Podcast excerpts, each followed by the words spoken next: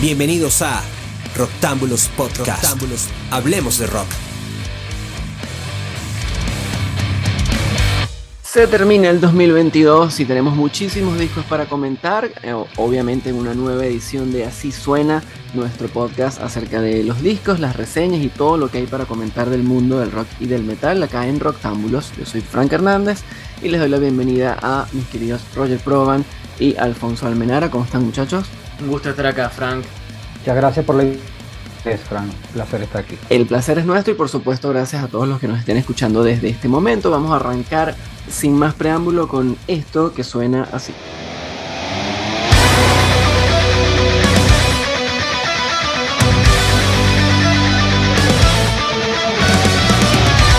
Bueno, hoy vamos a estar hablando sobre los álbumes de metal, nuestros álbumes de metal favoritos en este 2022. Mi tercer puesto, vamos a hacer tres cada uno, después nos extenderemos más. Pero en principio mi primer eh, puesto, el tercero, es el último álbum de Sabaton, eh, The War to End All Wars. Me pareció un disco bastante, bastante bueno. Eh, yo no, era, no soy fanático, no me considero por lo menos un fan de- del grupo. Simplemente Bandcamp me recomendó escuchar la, el, el primer uno, perdón, el segundo single de este álbum, eh, Soldier of Heaven. Y me gustó bastante, me enganchó lo suficiente como para empezar a prestarle atención a, a los siguientes singles hasta que salió el álbum. Y, y la verdad que me encantó, me pareció una escucha súper amena. Estoy al tanto de que la banda encontró una fórmula súper efectiva hace bastante, bastante tiempo. Ellos la pegaron con Carolus Rex y por lo que estuve investigando, disco a disco replicaron esa fórmula. Hay algunas personas, incluso conozco algunos fanáticos, que me han dicho que no escucharon el último disco porque es más de lo mismo. Y la verdad que, que bueno, yo como era una página en blanco, eh, absorbí estas 10 canciones de, de una manera muy pura. Sin, ningún tipo de preconcepto, ni de si estaban repitiéndose o... Hay algunas canciones que aparecen, o sea, algunos riffs que pueden ser conocidos dentro del género, pero me pareció muy fresco. No sé qué les parece a ustedes. No, importante, exacto, esto que mencionas de, de la importancia de escucharlo, por, o sea, de ser este el primer disco que escuchas, porque claro, no tienes esa, ese preconcepto y muchas veces pasa que el fanático siente que la banda se, se está repitiendo, es lo que nos pasa, qué sé yo, con Iron Maiden o con tantas bandas muy famosas, que entonces que- la gente, ah, esto es más de lo mismo. Bueno, pero, pero imagínate que nunca hubieses escuchado ningún disco, ¿cómo te sonaría? Entonces, eh, el disco en sí, aislado, es un buen disco, independientemente que esté repitiéndose la Claro, en todo caso habla de que la fórmula es súper efectiva. Claro. Por más que sea, se repitan, funciona. Sí, sí, sí, sí. No, está bueno. Igual no eres el único que, que dice que este disco está muy bueno. He leído muy buenas críticas también en internet. O sea, mucha gente está muy contento con esto, con lo nuevo de Sabaton. Eh, no sé a ti qué te pareció, Alfonso. Bueno, yo escuché los últimos cinco discos de Sabaton, uh, Carolus Rex, Ascan, The Grey World y este The World to End of Wars. Me parece una buena elección por parte de Roger, es un disco muy potente, eh, le entrega a los fanáticos lo que, lo que la banda, como comenta Roger, eh, todavía Carolus Rex de 2012 sigue siendo el pináculo del trabajo de la banda, de estos suecos. Eh, sin embargo, este es un buen disco, tiene una temática súper intensa como siempre, eh, bien conceptual, bien definida en, su Segunda Guerra Mundial, en este caso, por eso el título de, de La Guerra para... Perdón, no es la Segunda Guerra Mundial, es la Primera Guerra Mundial. Eh, así se le llamó a aquella guerra. Se suponía que con aquella se iban a terminar todas las guerras, cosa que, bueno, Cosa que nunca pasa. exactamente. sí. Claro. Sin embargo, en lo que se refiere, estoy, estoy de acuerdo con Roger, es un buen disco, es lo que Sabaton tiene acostumbrado a los fanáticos. Quizás yo que he escuchado a Sabaton un tanto más considero que hay un exceso de, de auto.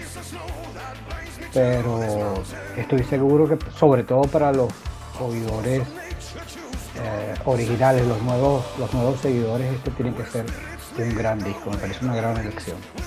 Y quisiera resaltar algo, el tema de las melodías vocales. Las letras sí estoy, sí me parece que hasta cierto punto ya se vuelven un poco clichés porque bueno, la banda ha hecho de la guerra su núcleo de su, lírica y podría entender que alguien después de eh, varios discos diga, bueno, basta. Pero si uno logra eh, o sea, poner eso a un costado y centrarse únicamente en las melodías vocales, me parece que el trabajo de Joaquín Broden, su vocalista, es, es perfecto. O sea, me puse a leer varias de las letras y, ver cómo las va construyendo. Y, y, son letras en cierta manera muy sencillas. O sea, la, no, no usa palabras ni expresiones raras, sino que es todo como muy directo, pero al mismo tiempo está muy bien armado. Entonces me, me sorprendió también desde ese punto de vista.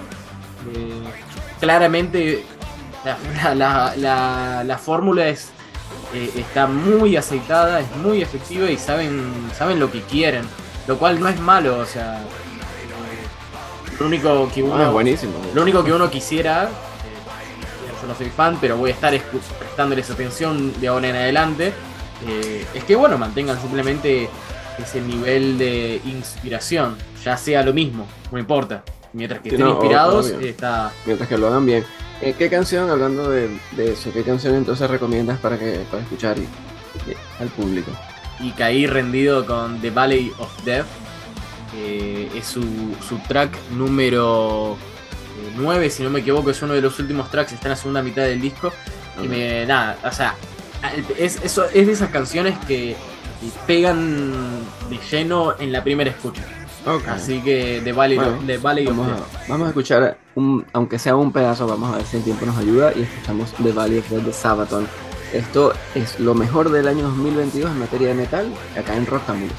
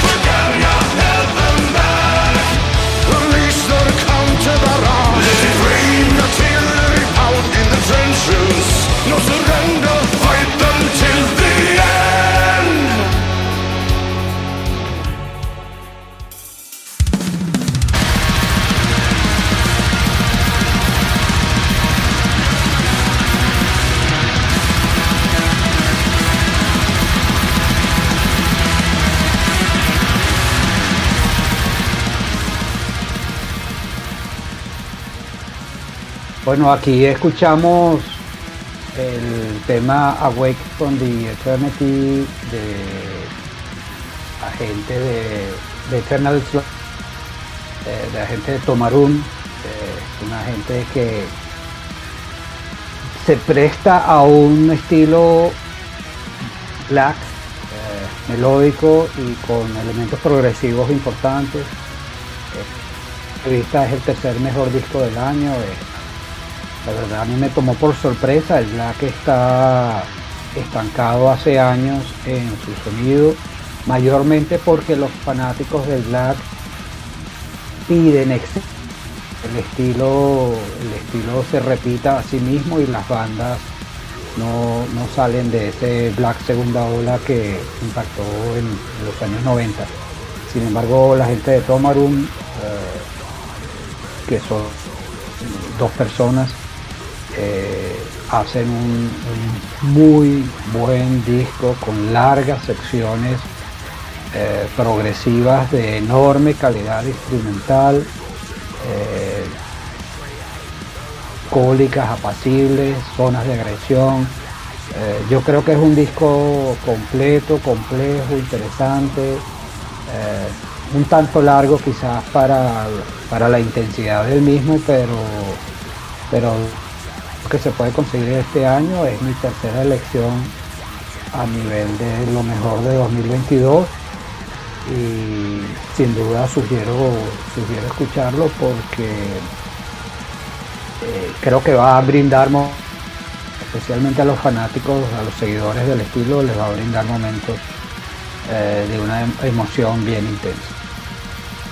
Sí, un buen disco, a mí me gustó y, y la verdad que, que, o sea, quería mencionar que tanto este Tomarum como, como el de Sabaton, es, los dos son discos que ya habíamos incluido en el podcast que hicimos a mitad de año, en junio, con lo mejor del año hasta ese momento. Entonces, este también habla muy bien de estos discos que pasaron, pasaron ese doble filtro. O sea, Ah, porque, bien. porque claro, porque en la segunda mitad del año se lanzaron muchísimos discos muy buenos y sin embargo ellos ahí, ahí están, por lo menos en el tercero están. Es que de hecho el- la primera mitad del año la habíamos calificado como al- bastante pobre en general, errática, poco convincente. La segunda mitad definitivamente trajo, trajo mucho material.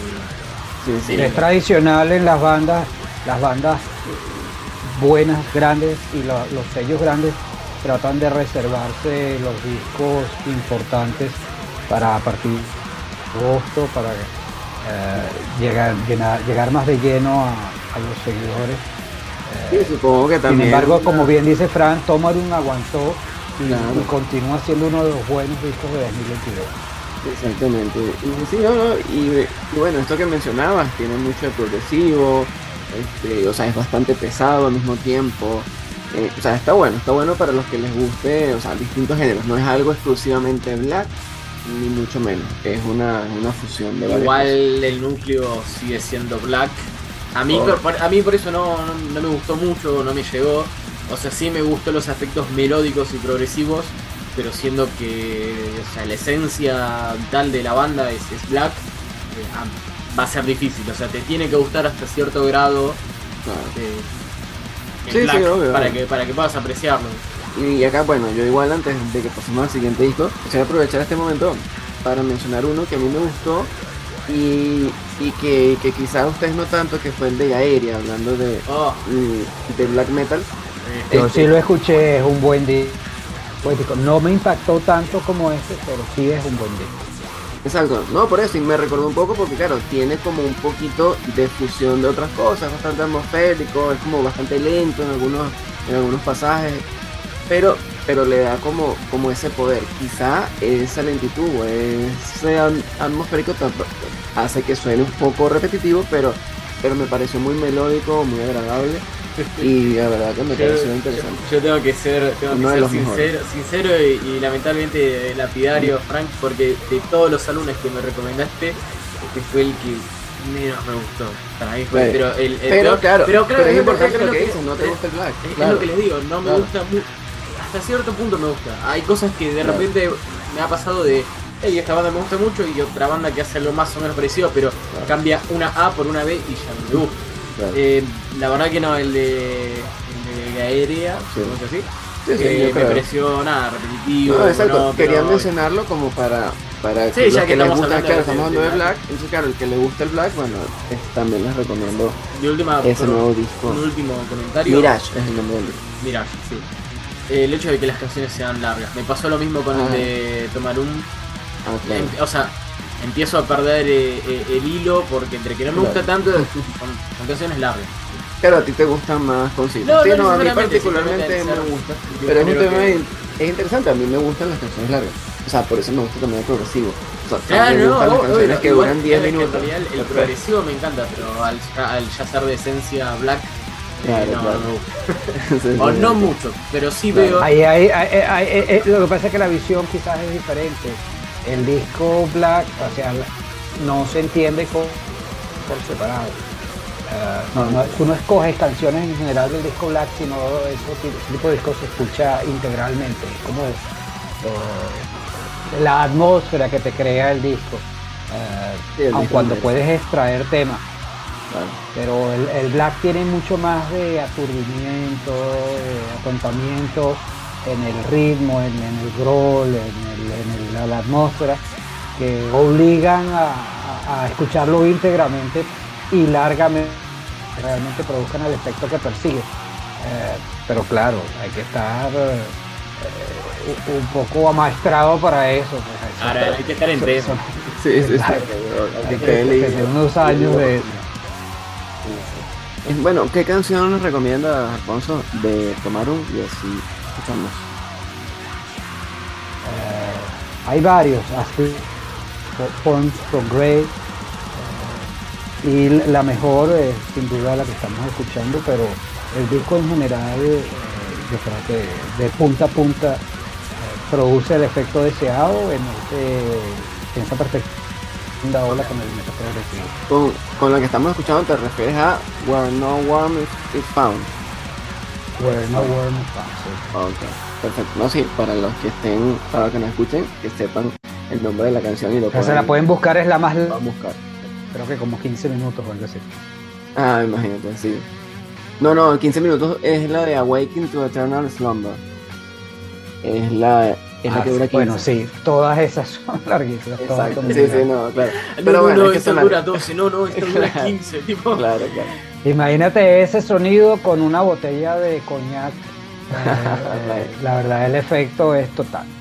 claro, claro, exacto. Eso ayuda, ayuda, ayuda con los sentidos. Pero bueno, escuchemos entonces esto que es Tomaron, parte de los mejores discos del 2022 en materia de metal acá en Así Suena, nuestro podcast de Rectángulos. Thank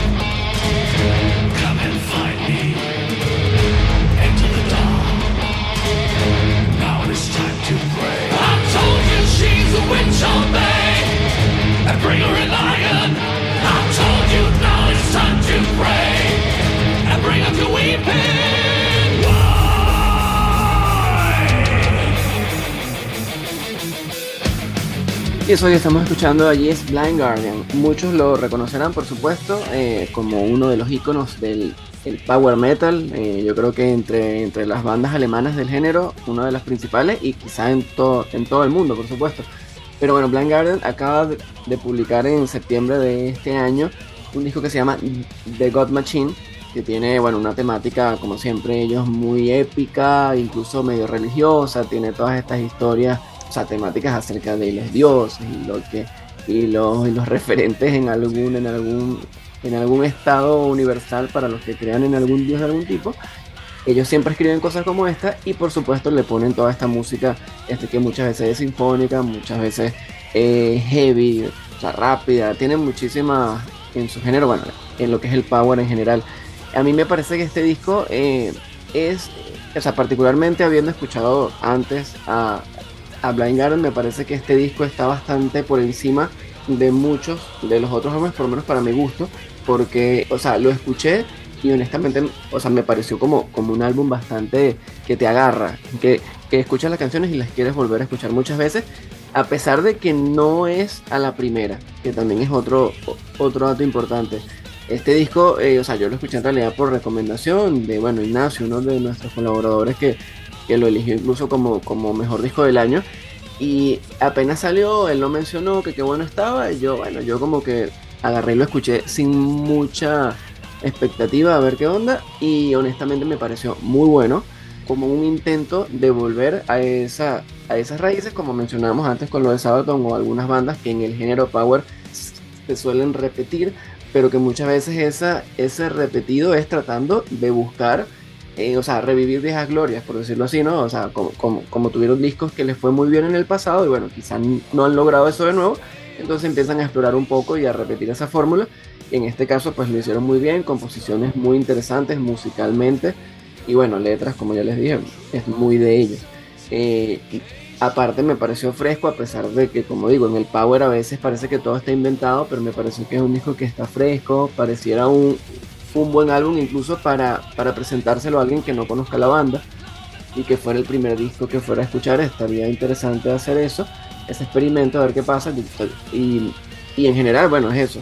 Eh, o sea, en todo lo que es el género, ojalá vengan en vivo para, para escuchar sus temas en vivo, porque me parece que, que habría que, que, darle también esa, esa, esa oportunidad, ¿no? A ver, en el disco siempre suenan perfectos, pero habría que ver cómo llevan eso ellos al en vivo, pero es una banda que eh, y ya nos ha acostumbrado también a shows muy buenos en vivo, así que no dudo que suenen bien. Este, canciones como, como Damnation es una de mis favoritas, este, Blood of the Elves, es Deliver from Evil o Secrets of the American God, que son como que los sencillos, me comentaba sí. Roger después. Que eran Yo le dije, ah, sos un careta. Los... Eso, claro, los sencillos, pero claro, los elegí sin saber, eh, porque honestamente, o sea, yo escuché el disco directo, yo no, yo no vi mucho sobre lo que estaban estaban publicando previamente, así que este nada, irónicamente me gustaron los sencillos. O sea, obvio, obviamente no es que no me gustaron los demás, pero es los que más me gustaron. Que igual este año yo creo que estaba pensando, o sea, no hubo ningún disco este año que a mí me guste todo el disco. O sea, que yo diga, exacto, que yo diga de la primera a la última todas son buenísimas. No, o sea, o sea, eso, eso es algo que todavía queda pendiente porque el año pasado creo que nos pasó lo mismo que no hubo un solo disco que nos gustara 100%, ah, no, pero, sí. pero en lo que... Sí, ah, bueno. Sí, el de Vintage Caravan. Ah, ok. Pero claro, en rock, exacto. Pero en Ah, metal, rock, pero por eso en metal no. Y entonces uno dice, bueno, estos discos uno empieza a sumar, bueno, me gusta una, dos, tres, cuatro, cinco canciones y el disco trae ocho, y dice, ah, bueno, es un caso. O sea, ya tiene más de la mitad, que en este caso eh, a la primera no me llamó tanto la atención, pero bueno, por ser un Line Garden yo dije, no, vamos a escucharlo más veces. Y ya como la tercera era como que, wow, no, eh, este es tremendo disco. Pero importante eso, mucha gente escucha los discos una vez y nunca más. No, no, no, no me gustó, listo. Como que si fuera, no sé, comida rápida, ¿no? Como que si yo quiero cosas, cosas que me gusten a la primera. Y honestamente no siempre es así. En efecto, muchos de los discos legendarios en la historia este, no son discos que se asimilen a la primera y son discos que uno tiene que ir así como, como decías ahorita, Alfonso, con un vinito o con un coñac o con lo que sea. Escuchas el disco, Ahora, hay que muchas veces lo escuchas y lo escuchas y lo escuchas y lo escuchas. A la tercera, cuarta vez ya dices, Uh, qué buena canción. No, sí, hay, hay que sentarse. Discos que, eh, creo que nosotros somos una generación, todos, todos estamos arriba de los, de los 25, y somos una generación que escucha Claro. mucho por, por CD, no tanto ya por, por una, un- una playlist. Entonces hay que sentarse a veces. Sí, sí, sí. obvio. Prestarle un mínimo de atención. Es difícil encontrar el momento, pero eh, Claro. Darle ¿viste? un 70-60% de nuestro cerebro a ese disco y después el otro 40% para lavar los platos y borrar. Claro. A, a mí me, me encanta la elección que hiciste, Fran. Yo, si cayera en una isla desierta y me dijeran que solo puedo llevar discos de una sola banda, llevaría los de Blind Guardian.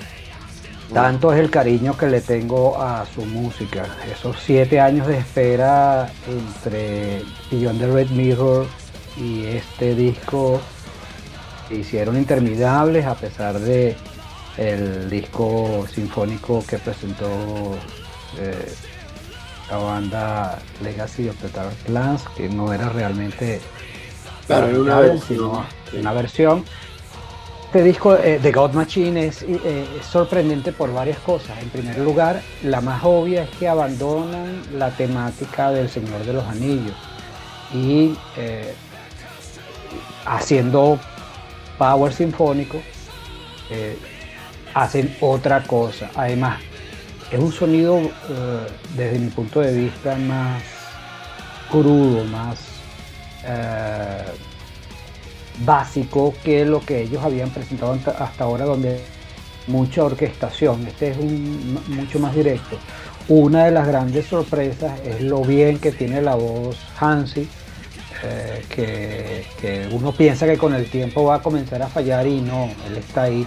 Yo tuve la oportunidad de verlo en el mes de agosto en Leyendas del Rock en Valencia, en el sur de España, y la banda está intacta. Suena, suena como suena Blind Guardian. La calidad de esa gente, desafortunadamente todavía no habían presentado este disco, por lo que no tocaron ningún tema. Pero estoy seguro que si lo hubieran hecho, eh, hubieran arrasado aún más de lo que hicieron. El disco es muy, realmente muy bueno, atrapa, tiene canciones excelentes. Quizás sí se le puede criticar que hay un poco de énfasis en el single, más que en la historia conceptual del disco como ellos venían haciendo. Pero no, puedo negar que temas como los que nombraste, esto, Secret of American the Gods, Damnation, ¿eh? todos ellos a mí en lo particular. Yo lo tengo dentro de mi lista de los 10 mejores del año y, y sin duda Blind Guardian muestra que está fuerte y posiblemente se mantenga muchos años más. Beneficio de nosotros sus, sus seguidores y sus fanáticos.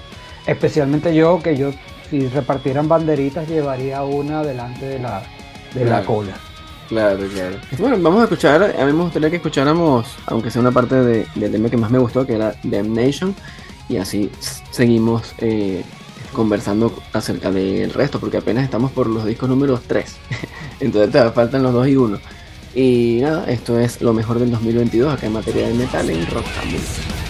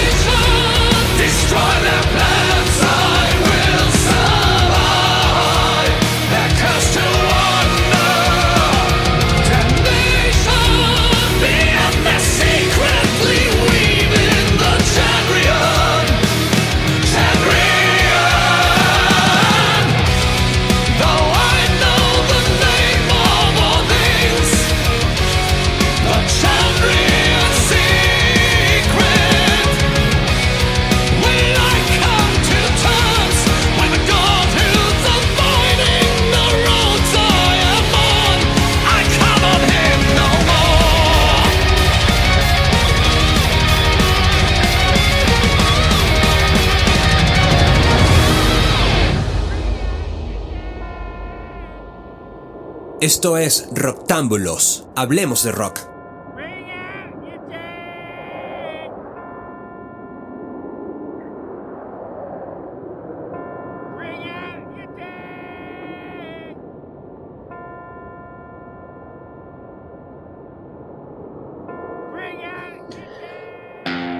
Y la verdad que era obvio que el último álbum de Megadeth iba a estar. Digo que era obvio porque la verdad que. No sé, de verdad, no sé si fue tan obvio. Fue- es, es- No, yo creo que sí, porque quedaba mucho de qué hablar y las Claro, redes da- todo el mundo da mucho de qué hablar, o sea, era obvio. No, no era tan obvio, Roger, no era tan obvio. Claro, es verdad. Era, era obvio desde el sentido de que, considerando que estuvo el cáncer de Mustaine, el despido de, de El- Lepson, la pandemia, el retraso por la edición física del- de- de- para la fabricación de los, de los CDs, y todo eso, y que haya sacado lo que era un buen disco, ya con todo, habiendo superado todo ese quilombo, era obvio que se iba a colar en la, en- por lo menos en la lista, eh, en los primeros 10 puestos, mis primeros 10 puestos. Pero después del frenesí que, que generó, la verdad que la conclusión para mí fue clara. Megadeth lanzó un caso este año, un gran disco en general dentro de, de su, de su catálogo. Me parece que la verdad, eh, una vez que pasó todo ese quilombo, todo el humo, todas las expectativas, eh, me encontré disfrutando muchísimo de este disco y feliz de que la banda haya, haya logrado todo eso en un escenario súper complicado. Eh, era obvio que habiendo superado todo eso, iba a estar acá. Y me parece que, que se lo merece, estoy, estoy contento por, por Mustaine. Sí, es verdad que la, la calidad de su voz bajó, o sea, tiene, o sea, tiene que ver su edad, sus excesos eh, cuando era más joven y también eh, el cáncer, mal que mal.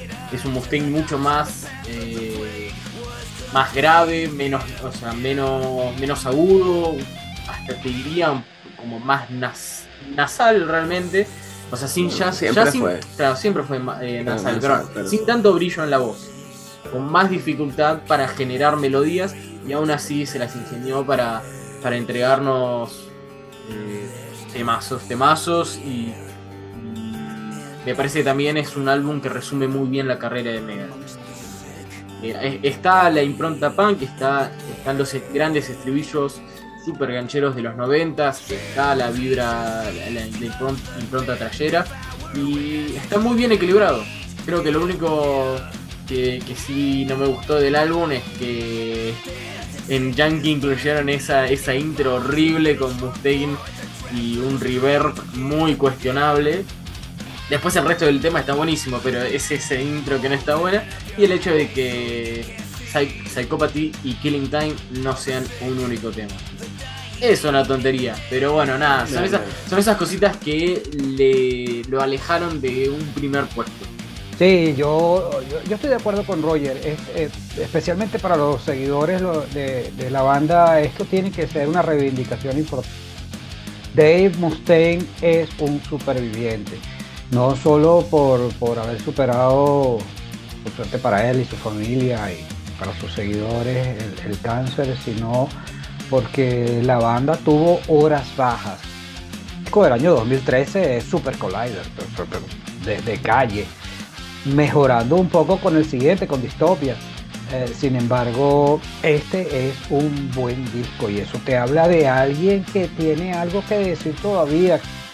A dejar llevar por, por, por, por el tiempo ni por la muerte. Él va a morir pala- pala- pataleando como, como los buenos metaleros y, y se lo está entregando a la música, se lo está entregando. y yo eso lo reconozco. El disco yo lo escuché, esto me pareció bueno, no, me pareció quizás tan genial como, como, como algunas de las cosas originales de la banda, pero mm, y, es- y con Roger que, que es menos trash de lo esperado, o, heavy que otra cosa. Sin embargo, el disco está bien merecido la mención y especialmente gratulo por, por lo que Dave Mustaine ha hecho con su vida y ha hecho con para con los fanáticos y con Megadeth. Esto pasa a la historia. Si le faltaba algo, yo creo que, que pasa a la historia.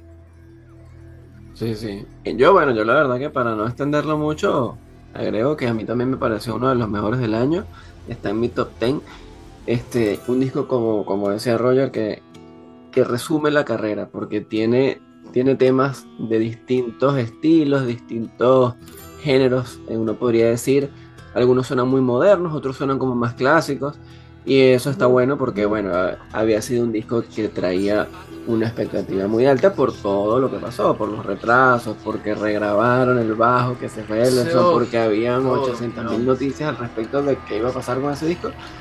Y bueno, al final este no, no fue nada, porque uno a veces piensa que bueno, tanto para esto, para este disco, y resulta que no, el disco sí era realmente bueno.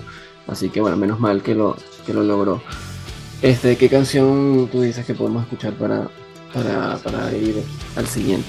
Yo soy muy, muy sencillo con esta, con esta elección. Eh, desde el primer momento que Will Be Back salió como primer single, eh, es una de las canciones que más me gustaron del álbum, que más escuché y que sigo escuchando. Eh, no me importa si no representa algo nuevo dentro de lo que Megadeth hizo dentro del trash. No importa, me parece fantástica y me parece que, es la canción eh, correcta para escuchar y enganchar, tanto como me enganchó a mí, a otras personas que por ahí no le dieron una oportunidad. Perfecto, entonces vamos con Will Be Back de Megadeth, de su disco The Sick, The Dying and The. Lo mejor del 2022 acá en Rectángulos.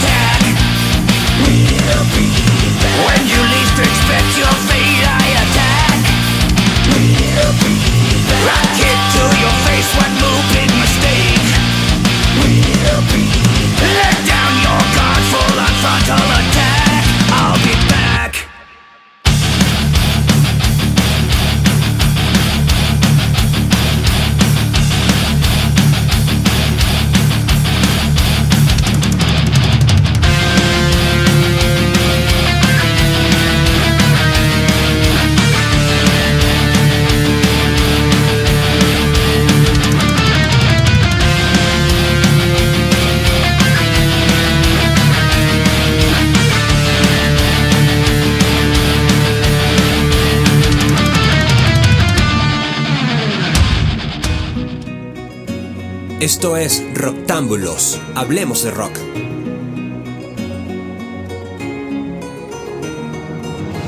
Bueno, ahí estamos en mi segunda elección como disco del año, la gente de Bremer, eh, con su disco Voices in the Sky, eh, que es una verdadera mezcla de, estilos. ah, en principio podría calificarse como death melódico, pero su enorme melodía y los elementos pagan que tienen lo hacen algo que yo denomino extreme power o power porque finalmente es eso, es muy melódico, es la emoción es su, su objetivo principal. Me parece que es un extraordinario disco, que es un disco que estos alemanes eh, han realizado eh, con herencia de lo mejor de gente como Enciferum o Equilibrium. Eh, es un disco que para aquellos a los que les gusta la melodía con un toque de agresión, creo que ir como un deleite. Eh, está muy bien hecho, suena muy bien, la, instrumentación de la banda es de primera línea. Ya no está aquella que en el año 2011 sacó Breathe Fire uh, to the Sun, eh, impactó, pareció importante, pero pasó mucho tiempo sin, sin- sin hacerse presente nuevamente. Creo que con este disco se consolidó se lo sugiero ampliamente a todos aquellos a los que quieran ese tipo de sonidos, pues con un toque de agresión, pero con mucha melodía que se los haga más fácil de escuchar ah, eh, y momentos que, que realmente creo que van a disfrutar. Brimir con su disco Voices in the Sky. Yo, eh, o sea, han habido muchos discos que escuché este año, pero muchísimos otros que todavía me faltan. Y estoy seguro que todos estamos igual, porque hay muchísimos discos cada año. Imposible escucharlos todos, pero nada, yo siempre te agradezco. Una de las cosas que me gusta de, de que estés siempre aquí, Alfonso, es que tú siempre estás con alguna banda. Siempre tienes alguna banda que uno no ha escuchado. No, además, fíjate que salvo. Salvo el de Blind Guardian, que creo que estaba en tu lista también, Sí. Alfonso, son todos, to- todos grupos que en su mayoría no están ni en el tuyo ni en el mío. Claro, exacto. Y está buena esa variedad porque, claro, también me permite escuchar discos pues que en todo el año se me escaparon porque Y Porque bueno, no me en, interesa.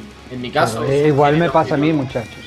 En mi caso yo- géneros que yo no, no domino mucho, y es más todavía una vertiente todavía más extrema, que si bien a mí me gusta también la- la- esa vertiente, eh, yo lo escuché una sola vez este disco y, y me gustó, pero de vuelta, me gustó más la- los elementos más melódicos que los más desgarradores y brutales.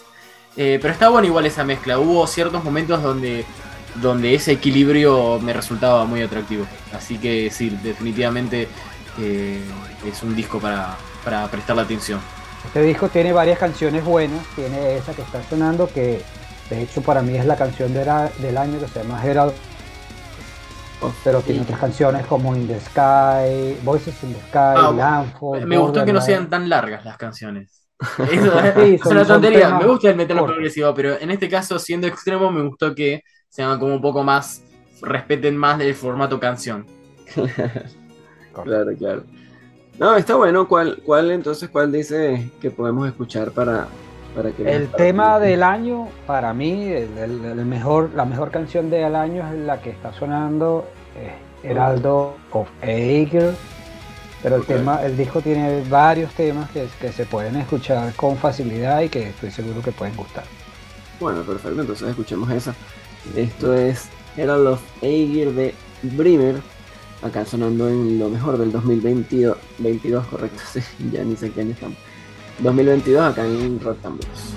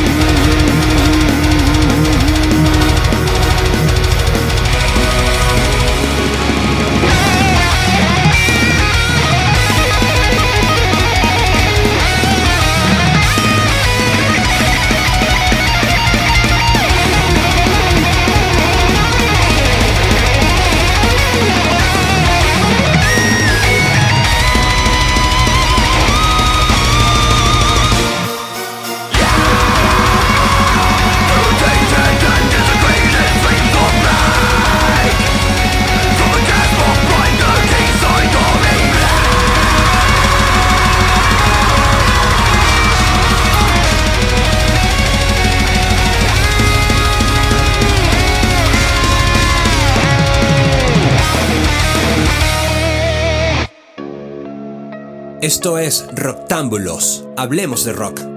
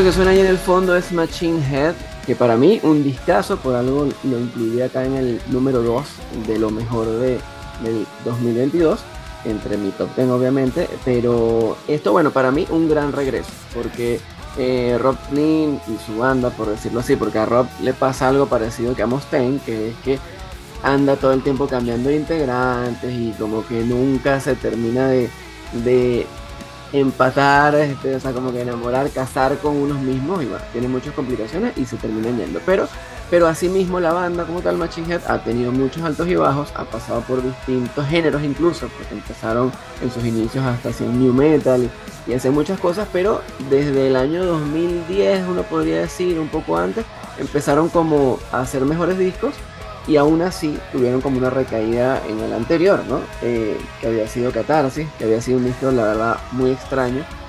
Y, y bueno, es- venían justamente de discazos como, como Onto the Locust o el Bloodstones and Diamonds.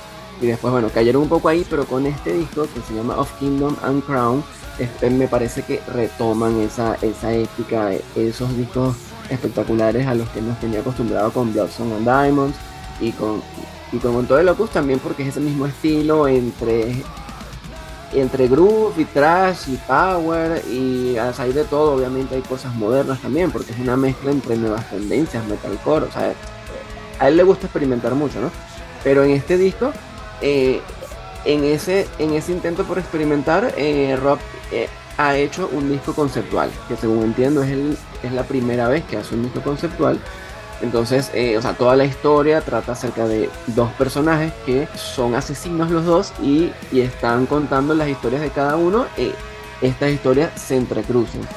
Obviamente, no les voy a contar más para no hacer spoiler, pero, pero el punto es que es todo, del primer tema hasta el último, está, está todo en un orden en el que hay que irlo es- escuchando así completo, como decía Alfonso, tomándose algo, escuchando el disco entero y apreciando estos detalles. Y por supuesto, eh, el que pueda pues leer la letra, pues mucho mejor.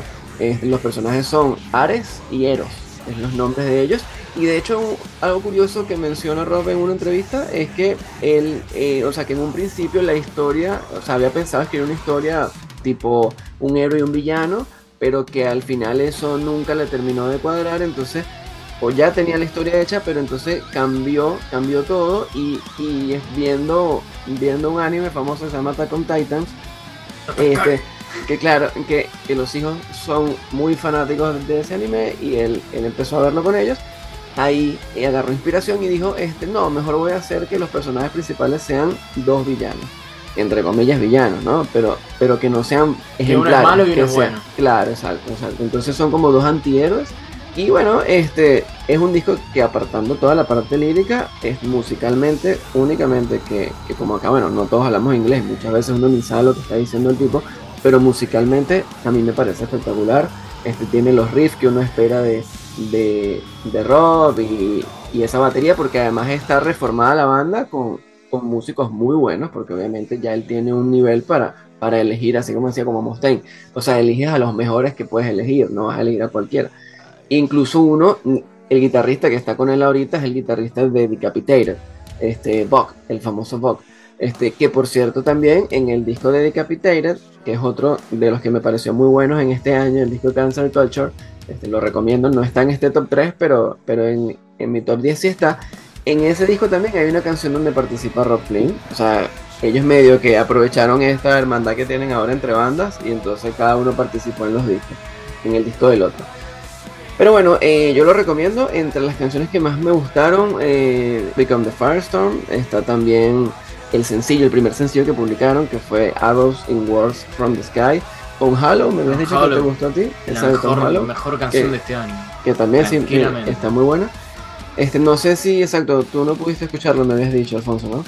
No, no tuviste. Bueno, es que eh, con Machine Head he tenido como una, un- dicotomía, ¿no? Porque desde Bloodstone and Diamonds, que me pareció un disco genial, me pareció uno de los mejores discos de, como tú decías, esa mezcla trash, groove, core, eh, incluso digo, esto después el, el- siguiente Catarsis eh, me pareció un disco tan pobre que eh, no, no le di la oportunidad este año a Machine Head, pero bueno, por lo que eh, eh, y por lo que está sonando de fondo, creo que, que voy a tener que tragarme las palabras y que escucharlo con, con detenimiento.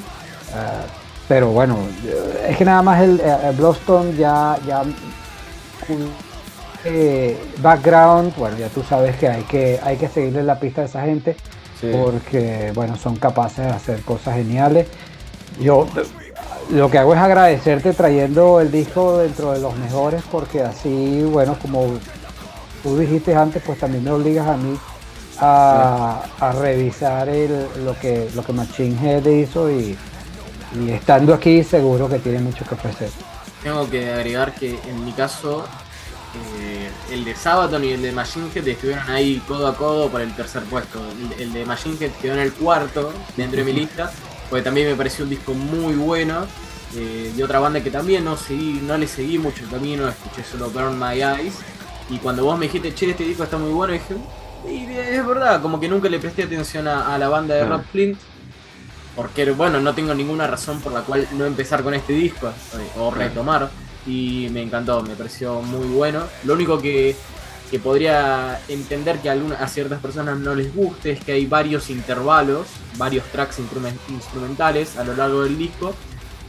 Pero si intentan escuchar el álbum sin esos intervalos, pensando que va a ser mejor, que, que- va a fluir eh, más naturalmente, van a darse cuenta que no, que son necesarios, que aportan a la historia justamente este álbum conceptual y que, y que suman, que no, no es tan mal. Eh, entonces, eh, me pareció, eso me hizo como consolidarlo dentro de, de ese cuarto puesto, casi tercero.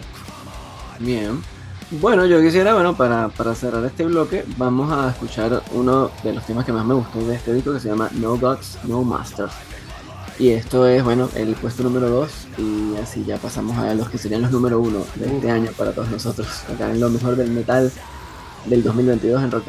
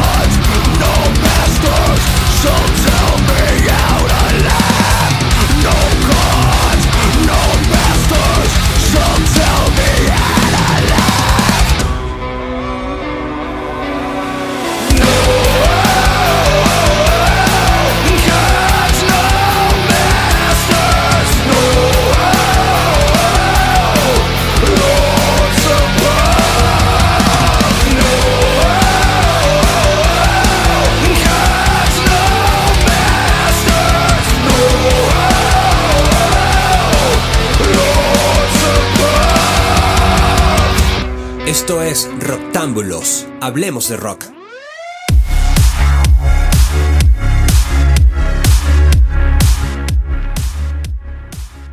¿Cómo cambió la cosa, eh? bueno, lo que estamos escuchando es Rabbit Junk, un grupo de Estados Unidos, con su séptimo álbum Apocalypse for Beginners. Y tengo que decir que fue mi revelación de este 2022. Y nuevamente le tengo que dar crédito a Bandcamp, esta plataforma eh, para escuchar online. Generalmente está vinculada a artistas independientes. Eh, esto es lo que, son ellos, eh, Rabbit Junk. Y la verdad que me, me pareció increíble este álbum. Es diferente a lo que venía escuchando. Es más un, un metal industrial. Podría eh, vincularse con, con lo que hace Rammstein. Solo que me parece que acá hay lugar para meter desde punk, eh, pop, eh, beach rock y también eh, géneros más extremos como, como death metal. Entendería que no les pueda gustar a todo el mundo, pero a mí me copó el hecho de que, de que la electrónica tome, tome el volante bastante en el álbum, pero que siga siendo un, disco de, metal. Definitivamente fue el álbum que, que más me gustó, que más esperé y que no me decepcionó. Esto es un teléfono para Revocation. eh, porque sí, me decepcionó un poquito Nether Heaven. No está mal, pero bueno. Eh, y lo que también me gustó mucho es que eh, single tras single me fue enganchando. O sea, me fue generando expectativa, que es realmente lo que tienen que hacer los singles. A veces es un poco frustrante cuando hay bandas que lanzan cinco singles eh, y es, o sea, están quemando canciones que no, no generan un impacto, no generan lo que deberían eh, generar, que es que uno esté ahí como, ¿y cuándo sale el disco? ¿Cuándo sale el disco? Eh, bueno, cuando salió no me decepcionó en lo absoluto y con las escuchas fue mejorando. No sé qué les parece a ustedes. No, no, y además interesante lo de los singles. O sea, que haya funcionado de esa manera porque es lo ideal. Porque muchas veces pasa que el single sí es bueno, pero luego el disco no. claro, sí. O es muy bueno en comparación con el resto y ya te decepcionas, ¿no? Tienes ese super single y una expectativa y al, después, al ah, principio los singles fueron como los puntos más altos del disco, pero una vez que empecé a, a internalizarlo desde el principio hasta el final, me, me- Claro. me gusta muchísimo. Eh, y además está bueno que tiene, son nueve canciones, creo que dura 30 minutos. Tenés un montón Claro. de diferentes subgéneros dentro de este metal industrial. Estábamos escuchando el track apertura Heavy, que es súper electrónico, sí. Pero Sí, sí. eh, esperaría que nadie me esté bardeando desde sus casas, porque digo, si esto lo hace Ramstein, estarían todos con la cola mojada. Así que, ah, o sea, tampoco para tanto. ¿viste? Sí, a mí me recordó, más que Ramstein, me recordó también así otros, otras cosas tipo Ministry. O, Claro. o sea, que, que son un poquito más, o sea, que juegan más con este estilo electrónico hasta discotequero, de boliche. Claro, sí, o sí, sea, que es una canción que la puedes poner en una fiesta. No es del todo nuevo, o sea, si te lo describo así, pero vas a fijarte que a lo largo de todo el disco eh, te sorprende. En ningún momento decís, ah, esta es la vibra del disco. eh, eh, O sea, va por acá. Todo el tiempo, o sea, sin- desviarse eh, de un camino central, va cambiando, va introduciendo nuevos, nuevos subgéneros. que Está bueno. Eh, me parece que lo mantiene interesante y cada canción eh, se gana su, su lugar ahí. Sí, sí, interesante. Yo no los conocía. O No, sea, yo tampoco. o sea, A, a mí sí me agarras aquí en terreno virgen, Roger. Porque No, no, es, es que es, Eh. es su séptimo disco, yo no los conocía eh, a través de un, un single que ni siquiera hizo, llegó a este álbum. eh, de repente dije, a ver qué onda, y cada, cada nuevo, cada me sorprende, me sorprende que me digas que es su séptimo disco y siguen siendo una banda sin sello. Bueno, es que a veces hay artistas eh, artistas independientes Bien que underground, ¿no? se gestionan a sí mismos Sí, de una sí. manera eh, donde no comprometen su, su como las, música. sí, como las bandas nacionales a veces acá en, lo- en los países en, en los que estamos que muchas veces hay bandas que tienen toda la vida haciendo Yo- yo discos por, y por lo que pude ver, en Bandcamp les va muy bien. eh, alcanzaron el puesto número uno dentro de los lanzamientos Wow. de metal.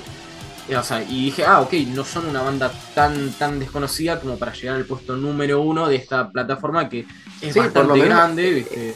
sí o sea yo lo primero que me fijé cuando cuando tú nos recomendaste el disco fue en lo que los busco, yo los busqué fue por Spotify y estas cosas y me fijo en la cantidad de oyentes que tienen al mes y tenían, o sea, tenían por lo menos 200 mil. Entonces digo, bueno, eh, ok, no son los millones que tendrán otros, pero, pero 200 mil al mes es un montón. No, pero es, que- es que esos No, son los números es que hay que- que tener en cuenta, porque una banda que no está firmada, que tenga esos números, ya, como te digo, eh, me ocurre igual que, que con tu sugerencia, Fran. Me siento obligado a escucharlos, lo que suena de fondo suena muy bien. Y eh, realmente en, en el blog, en el lado oscuro Metal Crítica, solamente comenté de industrial eh, lo de Machine, de Machina y Ah, lo de Rammstein. Claro. Eh, que esperamos el disco, por supuesto, ahora a comienzo de año, como, como es usual. Pero esto me, me suena súper bien, está bien interesante, bien intenso. Y, y bueno, ahora gracias a Roger por traerlo y, y- y sugerir esto. Que siento que en el fondo estos programas no son solo para, para gente que, que, Que nos que escuche. buenamente nos escuche, sino sí. para nosotros mismos. Para nosotros para también, ¿no? Por supuesto.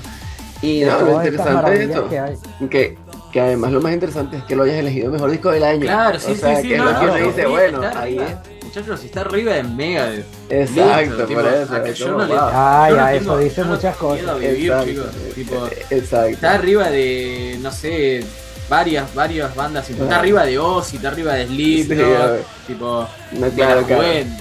Sí, o igual, igual, claro. Bueno, igual es Slipknot está en evidente un puesto también. bastante más abajo. Eh, paréntesis, paréntesis de dos segundos, el disco de Ozzy es bueno, yo no me esperaba un disco de Ozzy. No, no, no, sí, está sí, muy esa bueno. calidad. Sí, sí, sí, muy bueno. Que ahorita lo mencionaremos, eh, o sea, no está en nuestros top 3 y por ende acá en lo que estamos hablando, pero sí está en los top 10 de muchos, porque la verdad que es un discazo. Eh, pero sí, no, bueno, exacto, yo quería para cerrar esto, era que, que es interesante que bueno, que, que, que lo eligieras como número uno y que también eso demuestra mucho, algo que alguna vez he mencionado en tantos podcasts que hemos hecho, pero que lo del tema de la subjetividad de, de lo que uno le gusta a la hora de hacer estas listas, ¿no? Que muchas veces, o sea, nosotros acá, por ejemplo, no nos las estamos dando de, de lo el que se las sabe todas y lo que nosotros decimos que es, es lo que es. No, obviamente son nuestros gustos. Y lo que queremos es compartir con ustedes, los que nos escuchan, esos gustos. A veces es posible que lo que a nosotros nos parezca lo mejor del año, a ustedes les parezca Claro. lo peor del año. Y está bien. Sigue siendo lo que a nosotros más nos gustó. Exacto, no nos el gustó. mejor disco supremo Exacto, máximo claro. del 2022. Exacto, por lo menos no con algún, eh, alguna medida universal de No, algo, no, no. es lo que a nosotros nos parece lo mejor. Pero bueno, este, eso fue entonces, ah bueno, vamos a escuchar una canción entonces de, Sí, de estos chicos, La-. La canción es The Grind. Fue la canción que realmente me vendió. Finalmente dije, sí, Perfecto, voy a darles pelota a estos pibes, a estos pibes. perfecto, entonces vamos con The Grind.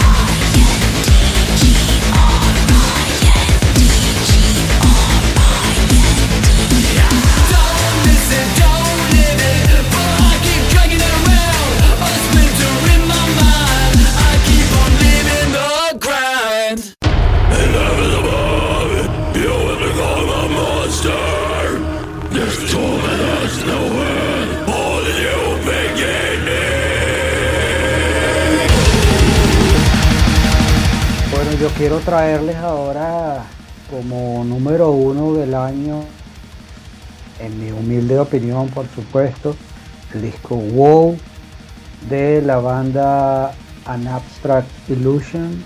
No es una banda nueva, este es su segundo disco, Melodic Death, Death melódico, pero de fuertes elementos progresivos, de muchas zonas de sonidos etéreos, suaves. En las listas de todos los verdaderos conocedores, en las cuales no estoy yo, eh, aparece este disco. Es un trabajo muy impactante, muy atmosférico, mucho. Tiene una, una calidad eh, que en general en el ambiente se le denomina de art metal, metal artístico, por la cantidad de detalles y arreglos, finuras que el mismo proyecta, eh, muy en la onda de bandas como Persephone, como Neo Obliviscari, como Opeth. a mí en lo particular me pareció un disco muy sensible, con, de un, sobre todo de mucha atmósfera, pero además de una calidad instrumental excepcional, un sonido en su grabación superior, eh, muy largos, eh, incluyendo el mejor y el más importante del disco que supera los 14 minutos, eh, una hora en total de duración o, quizás un tanto más. Y además de un estilo un tanto nuevamente inusual como es el death melódico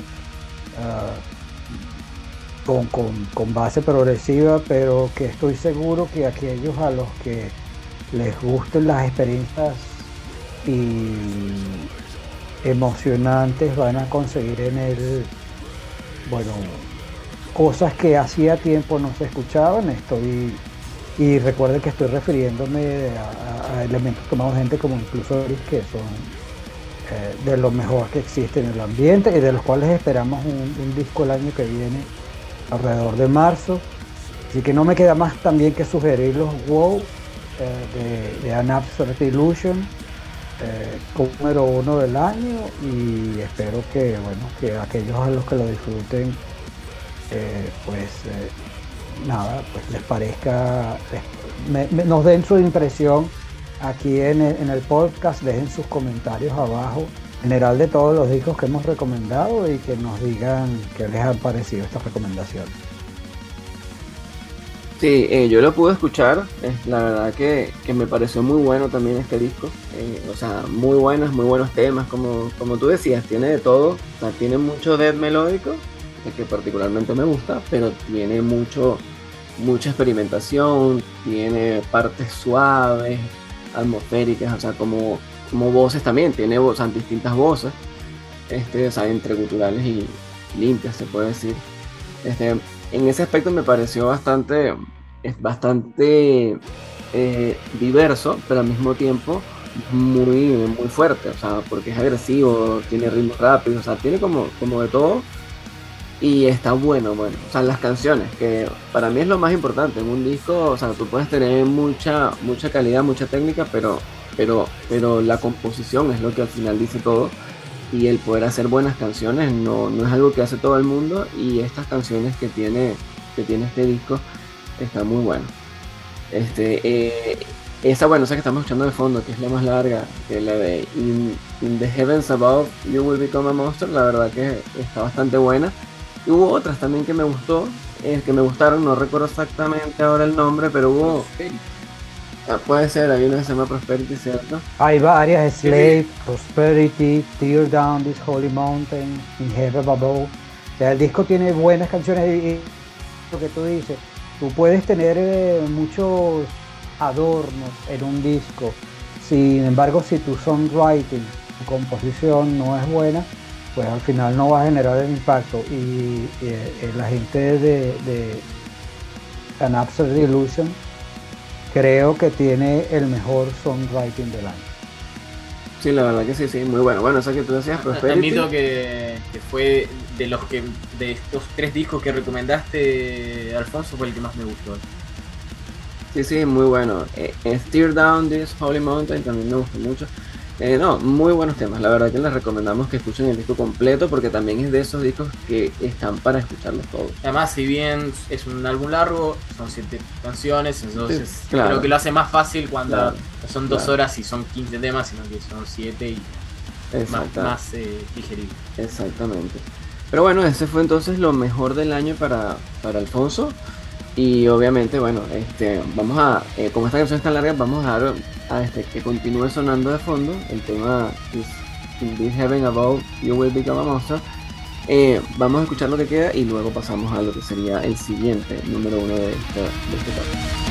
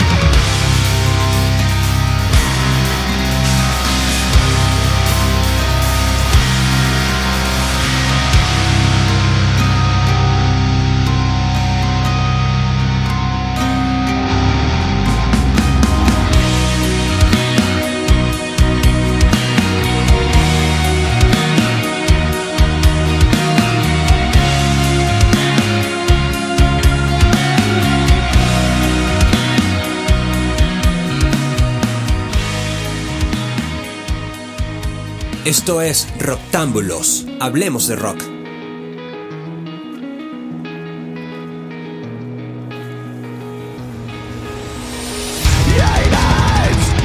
Y eso que está ahí sonando, bueno, es también algo de, de Black, algo como lo que habíamos estado escuchando al principio, pero en este caso mucho más fusionado, mucho más diverso, que es el proyecto Ibaraki, hecho por el señor Matt Heafy, el, el líder de Trivium, que es un disco también que para mí pasó, pasó ese doble filtro de lo mejor del año en junio, porque hicimos el podcast anterior en el que este fue mi mejor disco del año para ese momento. Y bueno, a diciembre eh, continúa siendo el mejor disco del año, así que él, él ahí es el que se mantuvo. Pero claro, es, de nuevo, el orden, o sea, yo a veces prefiero incluso hacer mis listados sin orden porque me cuesta mucho, ¿no? Elegir quién va de primero, quién va de segundo, quién va de tercero. Pero en general, eh, yo creería que a juzgar porque fue uno de los que más escuché, entonces ahí yo digo, bueno, sí, este disco lo escucho, lo escucho y me sigue gustando, entonces yo creo que es como el, el número uno para mí. Es un disco que obviamente, eh, o sea, como eh, quizás no quiero ser repetitivo con lo que ya dije en el podcast anterior, en donde hablé un poco sobre cómo nació, toda la historia, por qué lo hicieron, así que les recomiendo más bien que escuchen el podcast anterior, el de lo mejor del año hasta ahora se llama, eh, en Spotify, en donde quieran, ahí en donde nos estén escuchando este mismo, ahí van a encontrar este como anterior. Pero este, bueno, quería agregar que sí, eh, este disco ha ido con el tiempo, ha ido ganando, como quien dice, ha ido mejorando como el vino, en mi gusto. Y obviamente, bueno, ha ido añejando bien, claro. Este, y bueno, tiene muchas colaboraciones interesantes. Está Ishan de Emperor, está, está Nergal de Behemoth, está, está Gerard Way de My Chemical Romance, que fue como lo más llamativo en su momento. Así que quienes todavía a estas alturas del año todavía no escucharon ese disco, yo les recomiendo que vayan y lo busquen porque la verdad está muy bueno este y además en varios idiomas. Tiene letra en japonés tiene letra en polaco tiene letra en inglés por supuesto la mayoría. Este y bueno es lo que lo que me gustaría. No sé si alguno de ustedes de escuchándolo Creo que dentro de la ens- ensalada de géneros y teniendo en cuenta que el, el black metal es su núcleo, es un álbum muy, muy conciso, o sea, muy cohesivo, perdón. Eh, y me parece que dentro de, o sea, lo que con ustedes que me conocen, que saben que no soy muy amigo eh, de- del black metal, del black claro del black, me parece que es un buen álbum para, para aquellas personas como a mí. claro es una Darle- buena puerta claro es una buena Claro, puerta viste, de entrada para darle una oportunidad a- al black sin ser black puro 100% Claro. negro. ¿viste? sí sí sí Para mí el simple hecho de que en el disco, bueno, el disco además de que es muy bueno y efectivamente, como dices tú, supera el, el primer semestre, que haya incorporado como eh, gente que, apoyó en el mismo, la gente, a Ishan de Emperor o Nergal de Behemoth, que ya hablaba de la gran calidad que él mismo iba a traer. Para aquí a mí también me parece un discazo. Ah, es una sorpresa viniendo de donde viene, habla de la calidad del artista, de todo lo que es capaz, de que no tiene por qué encasillarse en, en un solo esquina, de que hay gente que está dispuesta a apoyarlo y yo sin duda apoyo a Frank, este es definitivamente también uno de los mejores discos del año. Eh, Bueno, me alegra, me alegra que a ustedes también les parezca bueno. Eh, este, igual, bueno, ya para despedir habíamos dicho era que íbamos a mencionar como rápidamente los, el resto de los discos que teníamos en nuestro top 10 como para, para recomendar. Así que no sé si, Roger, este, quisieras mencionar cuáles fueron tus discos que están ahí cerca de ese top 3. Bueno, eh, yendo del 10 al sexto, eh, empezando por el de Dream Widow, me pareció que estaba muy bueno lo que hizo Dave Grohl para, para su película Studio 666, que Sí, muy bueno. una sola de las canciones en las que De hace- hecho, en el podcast anterior lo mencionamos como un- Sí, una mención honorífica. Llegó, pero En bueno, la se- soportó la- el doble filtro y llegó por lo Claro. menos al puesto número 10. Claro. Eh, también está el de Slipknot, The End So Far, Sí. que me habían dicho que era malo y cuando lo escuché fue como, "Ey, esto no está mal. Con Eh, Slipknot yo recomiendo, o sea, me pasó también así algo, algo parecido a otros discos y es que al escucharlo varias veces me empezó a parecer muy bueno. Al principio, digamos que una primera escucha no le encontré gran cosa, pero luego que lo fui escuchando muchas, muchas veces ya me pareció, oye, qué buenos temas, qué buena, qué buen disco. Y ta- es- también está entre mi top 10, pero, pero es eso, o sea, yo recomiendo es, al igual Darle- que el de darle Slipknot, sus a todos los discos del mundo, que los escuchen muchas veces porque con una escucha no es suficiente, nunca. Eh, Con él hay que tener paciencia porque Slipknot es una banda que a la gente le encanta odiar, le encanta criticar porque son demasiado impactantes. Sí, Y yo estoy de acuerdo, el disco no es malo, el disco lo que hay es que darles tiempo. Sí, obvio, obvio. Eh, también está eh, Master Boot Record con su álbum Personal Computer, que esto también no los conocía, fue una revelación y es una mezcla entre metal con progresivo y neoclásico y a falta de un mejor término, ruiditos de computadora. Claro. Pues todo como to- toda una onda muy nerd, muy, muy gamer, muy de, de la informática. Eh, es un poco largo, es instrumental, pero también está, está muy bueno. Bueno, lo habíamos mencionado. Sí, claro, el que- El de Ozzy también. El de Ozzy, el de Ozzy es un discazo que además está lleno de colaboraciones increíbles, por supuesto, al nivel de Ozzy. Creo que si Este- fuera, si fuera realmente su último disco, o sea, si, Ori, si Ozzy se muere mañana y Patient Number 9 queda como el último álbum, es un excelente álbum de despedida. Y aparte, eh, aparte porque el anterior, el anterior también Bueno, me- a Ozzy solamente lo va a matar Sharon Osbourne. Pero eh, sí, tienes razón. Si es su último disco, es, es un excelente disco. Pues. Sí, no, y el anterior, que, que no estuvo malo, pero, pero este es todavía mejor. Es más, recuerdo que a mucha gente no le gustó el disco anterior. Eh, Este, no que no mal, recuerdo- no recuerdo el era- nombre ahora. no es tan sólido como es. Sí, sí, sí. Pero este estuvo bueno.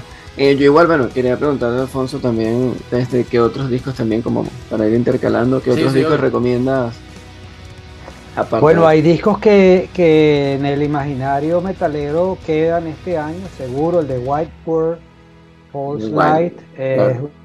Black, eh, es un discazo, es un disco que hay que escuchar. Bueno, Eh, Wild World, hay por un disco cierto, de- no sé si, si Ignacio está ahí disponible, pero, pero aquí a última hora entró nuestro querido Nacho. Uno de los discos que, que también había recomendado Nacho era, era Wild World. Así Sí. que no sé si está por ahí, nos puede decir algo. Si no, bueno. No, no, estoy, estoy, estoy punteado, perdón. Este, Ah, el último, uno de los discos que recomendé es efectivamente White Ward. Eh, me parece, este, me pareció un disco brillante. Particularmente no es un género que yo consuma demasiado. Lo escuché porque sinceramente lo, lo recomendaron un par de, de conocidos este, que están en la misma porque no, no son fanáticos del, del pro black metal y la verdad es que a mí me partió la cabeza. Es un trabajo muy orientado, me hizo acordar mucho a lo que hizo Rivers of Nihil con eh, Where the House eh, Knows My Name, que es muy basados en el último trabajo de, David Bowie en Black Star. Eh, está muy inspirado en ese estilo de. Este, en el estilo, en, la senda que tomó Bowie para su último trabajo y la verdad es que es un trabajo sinceramente brillante.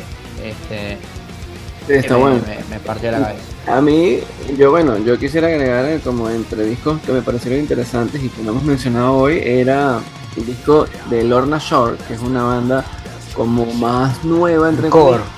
Es muy exacto, muy deathcore, metalcore, pero hicieron un discazo, a mí me, o sea, me parece que está muy bueno, o sea, hay que escucharlo, o sea, como para no ir muy, para no Es el mejor disco de metalcore del año, sin duda. De, en el Sí, género es el mejor disco. Discazo, Lorna Shore, Pain Remains es el nombre del disco. Está muy bueno. Y también, bueno, en ese estilo también medio hardcore y medio metalcore, este, eh, el de Brutus, que es una banda en donde este, también como para darle la presencia femenina al top, porque este año no hubo tantos discos con mujeres así que me, que me impactaran. Eh, o sea, han habido otros años con mejores discos. Sí, hay uno muy específico que es el de una banda que toca una cosa muy compleja que es Doom, Stoner, que se llama Mesa. Ah, Y Mesa, claro. Close. Es verdad, estuvo en el Este disco está cantado por una chica que lo que canta, lo que da, debe darle miedo al diablo salirle de. Sí, sí, es verdad. Tú lo recomendaste en el podcast de, de mitad de año como uno de los mejores del disco, ¿verdad? Mesa está muy bueno. Eh, pero bueno, sí, yo quería mencionar ese disco de Brutus que se llama Unison Live. Unison Live. Este, eh, bueno, no sé si algún otro, bueno, Ignacio, que llegaste ahorita última hora, ¿cuál otro quisieras re- recomendar rápidamente? Estás muteado. Yo tengo, eh, a mí particularmente me gustó mucho el de Godhor, eh, que este, es una banda este, estadounidense, Godhor se pronuncia.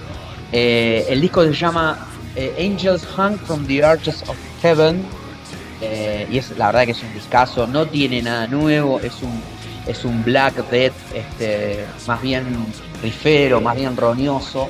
Este, pero la verdad es que me pareció un disco muy ganchero este, para lo extremo que. Eh, me, hace, me, ha- me hace acordar este, al, a los discos de,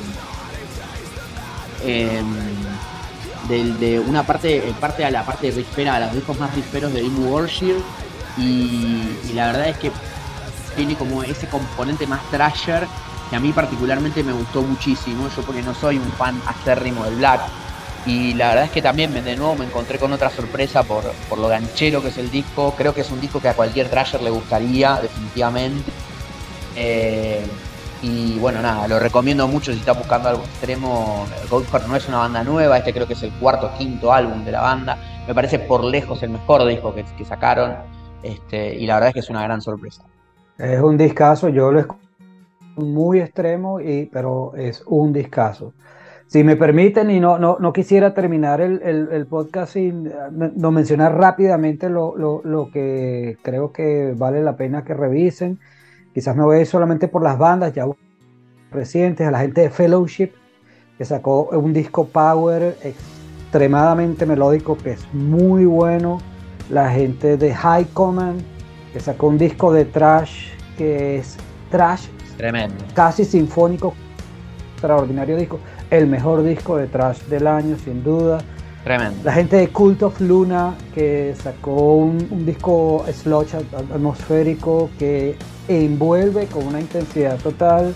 Y en el death, el death técnico, el death más brutal, eh, la gente de Artificial Brain, con un disco del mismo nombre, disco debut de esta gente que estoy seguro le va a volar la cabeza a, la, los amantes del sonido grueso y del death puro. Ese es un disco que vale la pena escuchar, Artificial Brain. Bien, bien, bueno, este, la verdad que son discasos. Eh, a mí también me gustaron varios de esos eh, y, y, algunos todavía no los pude ni siquiera escuchar porque yo estuve viendo tu lista y hay varios ahí que dije, anotado ahí para escucharlo antes que se acabe el año. No, mentira, el otro día hablábamos de eso, que a veces es hasta mejor escuchar, o sea, como, como este es el año de los discos, es mejor esperar al, a enero, y entonces ahí escuchamos con calma todo, todo lo que salió en el año anterior, porque es imposible escuchar en diciembre todo. Pero bueno, nada, eh, eh, muchas gracias entonces a todos, a Roger, a Alfonso, por supuesto, a Ignacio, que pudo ahí, estar un ratito a última hora. Y bueno, esperemos que hayan disfrutado de esto, que es lo mejor, según nosotros, por supuesto, totalmente eh, subjetivo, no, aquí no hay ninguna objetividad. Nos gusta hablar de música, así que estamos recomendándoles los mejores discos que nos parecieron de este 2022 en, en materia de metal. Y los invitamos también a que escuchen otros podcasts que estamos haciendo también con respecto a otros géneros, como es el rock o a los shows. Yo soy Frank Hernández, entonces estuvo conmigo Roger. Un gusto, Frank. Eh, Alfonso Almenara también por allá. Gracias por la invitación. Y bueno, nuestro querido Nacho acá en Argentina. Muchas gracias, un placer. Este, nos despedimos, esto fue Rectángulos. Nos reencontramos en la próxima.